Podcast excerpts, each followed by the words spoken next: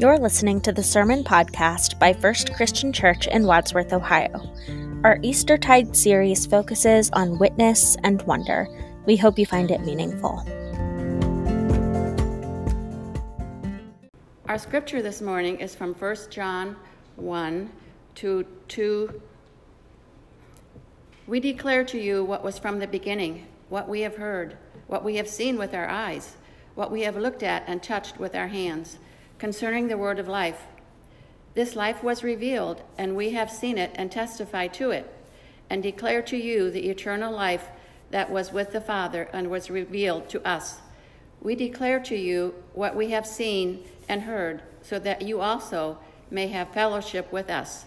And truly, our fellowship is with the Father and with his Son, Christ Jesus. We are writing these things so that our joy may be complete. This is the message we have heard from him and proclaim to you that God is light, and in him there is no darkness at all. If we say that we have fellowship with him while we are walking in darkness, we lie and do not do what is true. But if we walk in the light as he himself is in the light, we have fellowship with one another, and the blood of Jesus, his Son, cleanses us from all sin. If we say that we have no sin, we deceive ourselves, and the truth is not in us. If we confess our sins, he who is faithful and just will forgive us our sins and cleanse us from all unrighteousness. If we say that we have not sinned, we make him a liar, and his word is not in us. My little children, I am writing these things to you so that you may not sin. But if anyone does sin, we have an advocate with the Father, Jesus Christ, the righteous and he is the atoning sacrifice for our sins, and not for ours only, but also for the sins of the whole world. And the second reading is from John 20, 19 to 31. When it was evening on that day, the first day of the week, and the doors of the house where the disciples had met were locked for fear of the Jews, Jesus came and stood among them and said, Peace be with you. After he said this, he showed them his hands and his side. Then the disciples rejoiced when they saw the Lord Jesus. Jesus said to them again, Peace be with you. As the Father has sent me, so I send you. When he had said this, he breathed on them and said to them, Receive the Holy Spirit. If you forgive the sins of any, they are forgiven them. If you retain the sins of any, they are retained. But Thomas, who was called the twin, one of the twelve, was not with them when Jesus came. So the other disciples told him, We have seen the Lord. But he said to them, Unless I see the mark of the nails in his hands, and put my finger in the mark of the nails, and my hand in his side, I will not believe. A week later, his disciples were again in the house, and Thomas was with them. Although the doors were shut, Jesus came and stood among them and said, Peace be with you. Then he said to Thomas, Put your finger here and see my hands. Reach out your hand and put it in my side. Do not doubt, but believe. Thomas answered him, My Lord and my God.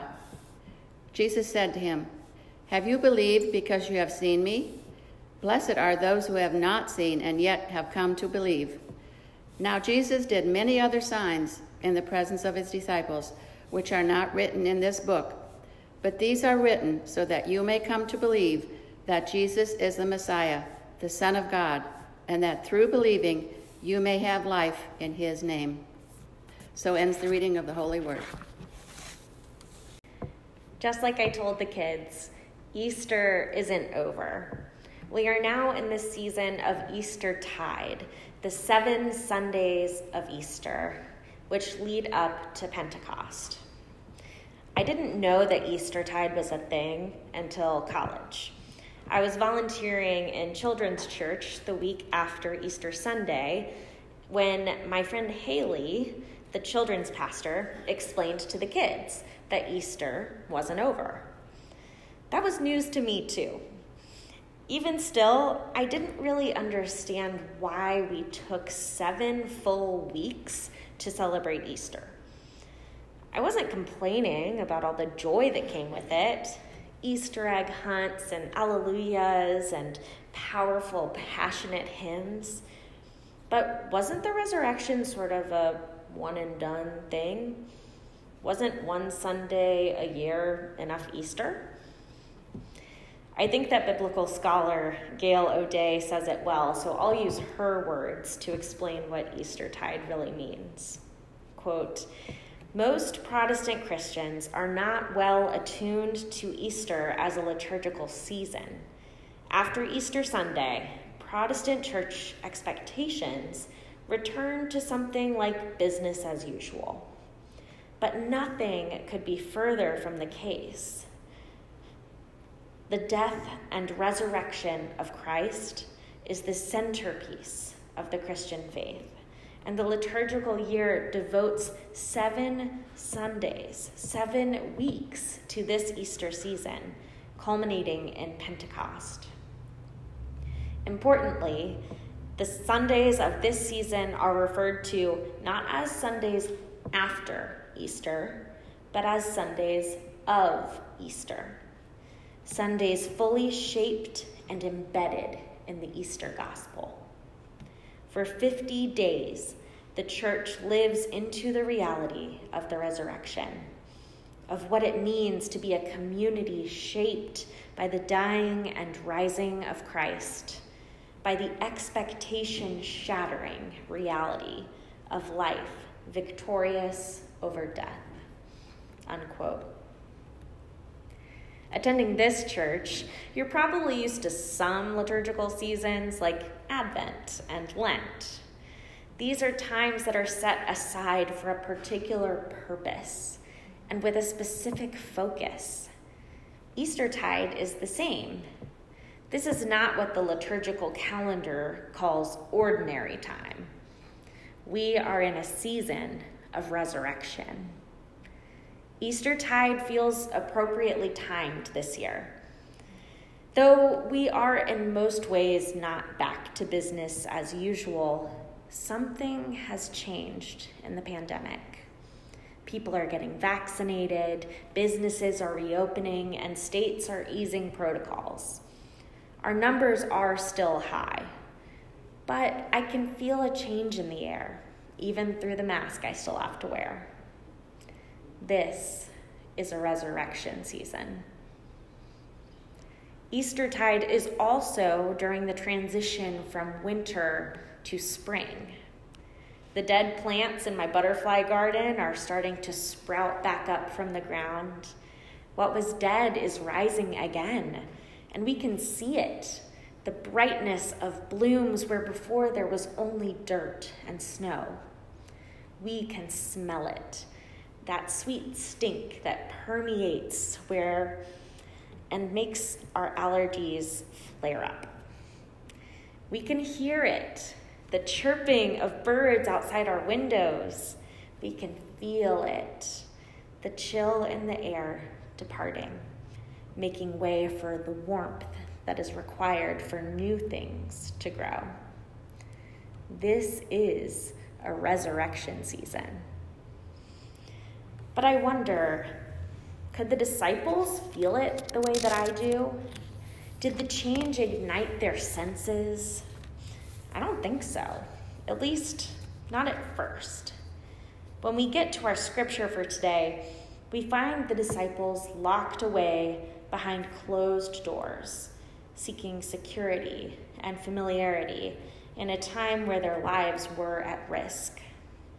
But even there, in their hidey hole meeting space, new life breaks through. They had heard the news from Mary, but who would believe a tale like that? Not until Jesus is there, appearing in their midst, do they know the truth. Jesus is risen. And he says, Peace be with you in that way that Jesus does. The marks of death are still on his body. They recognize him as much by his wounds as by his words. But he is not just there to give them proof of the resurrection, he is there to give them a new role in this new world. As the Father has sent me, so I send you, he says. And then he does something that would not fly in these pandemic times he breathes on them. But this breath isn't carrying a virus, it holds a blessing and a charge. Receive the Holy Spirit, he says. If you forgive the sins of any, they are forgiven. If you retain the sins of any, they are retained. There is power in that breath, in those words. You have a job to do, he says. This is a resurrection season. But poor Thomas, he wasn't there. He didn't witness the wonder of the risen Christ. And because of that, he gets a bad reputation. Doubting Thomas, we call him. All he wanted was what everyone else had already received. Wouldn't you want it too? To see him for yourself? Embodied and alive. Thomas gets his wish. Jesus comes as he did before, mysteriously materializing through doors shut tight. And he says it again Peace be with you. And Jesus offers up what we chastise Thomas for desiring his risen, injured body. And that act of offering was enough. Thomas doesn't need to feel, for he has seen. His God, his teacher, his friend has returned to him. Despite what we may read into the text, Jesus doesn't scold Thomas for his unbelief. He allows him to be a witness. And then he offers a blessing for all who don't get the same experience, yet will still find some faith in the stories soon to be told. For stories must and will be told. This is a resurrection season. I have to say, I'm a bit jealous of the disciples. The scripture goes on to say that they were witnesses of many great things left unwritten. This story is for our behalf, on our, for our benefit, that we too may believe in the wonder of a God embodied in human form, wounded and bearing the marks of death, yet alive and in our midst. I wonder what new life is breaking in now in this season? What good news can permeate the walls and locked doors we've put between ourselves? what blessing can reach us where we're hiding? Because whether or not we admit it, we are afraid. And I don't just mean fear of COVID. So many of us have found our safe places, the beliefs and opinions that we lock up tight for fear that someone might try to change our minds. The silos of our one sided news feed, the assurance that we are the ones who have it right. These places feel safe because they are familiar in a time where everything feels unprecedented. But how can we be witnesses to wonder if we're too busy shoring up our defenses? How can we build bridges when we've used all of our resources building walls? Luckily, Jesus isn't afraid of walls. Jesus is not afraid of locked doors. Jesus doesn't even bother knocking. Good news just comes right in. And this gives us an opportunity. Don't you see it? Don't you feel it? Don't you know? Something has changed. This is a resurrection season. Jesus meets us where we are but He also calls us out of our locked rooms. We can't stay where we're comfortable. We have a job to do. We've been given a great gift, just as Jesus gave Thomas and the other disciples. We have been given hope. And Jesus won't let us just be disciples. Jesus doesn't merely want us to follow, he wants us to lead. As the Father sent me, so I send you, he says. His disciples become apostles. And Jesus empowers them with the Holy Spirit. He gives them authority because Jesus won't be in flesh on earth forever. Jesus is still with us, but we are his hands and feet. So we are sent out of our safe places and into the messy, uncomfortable world beyond our doors. Because the world needs what we have to give hope, peace, joy, love, the promise of new life coming back over and over into our wounded, broken lives. And that new life truly is new, it changes things. Jesus didn't come back as he did as he was before death. He still bears his scars. He came back changed by what the world did to him. But the awful wounds of death were transformed into a living testimony. Death was conquered and love prevailed.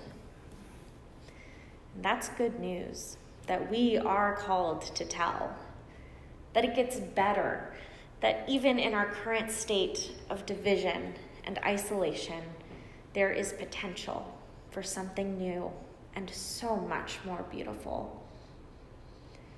We are called to be witnesses of the good news. Because the truth we have to share is powerful enough to break down dividing walls and rebuild them into bridges. The truth that we have to share is powerful enough to bring people from disconnection into community. The truth that we have to share is powerful enough to bring food to the hungry, justice to the oppressed, freedom to the prisoner, and love to the lonely. The Easter truth is that Christ is risen. Death has been overcome. We are forgiven and loved. Just as the disciples were called to be apostles we too are called to be witnesses to this gospel truth. We have encountered wonder, and we are sent out to tell about it. This is what we will spend our Eastertide focusing on witness and wonder. Because this is a resurrection season, and we are a resurrection people. Christ is risen. Alleluia. Amen.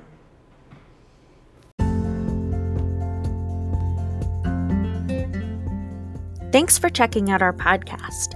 If you would like to learn more about our church, you can find us online at fccwadsworth.org. There you can find our blog with sermon transcripts and more, as well as information about our church, including our beliefs and history, links to worship and give, and our many ministries with folks of all ages. We hope you'll also connect with us on Facebook, Instagram, TikTok, and YouTube. You are welcome here.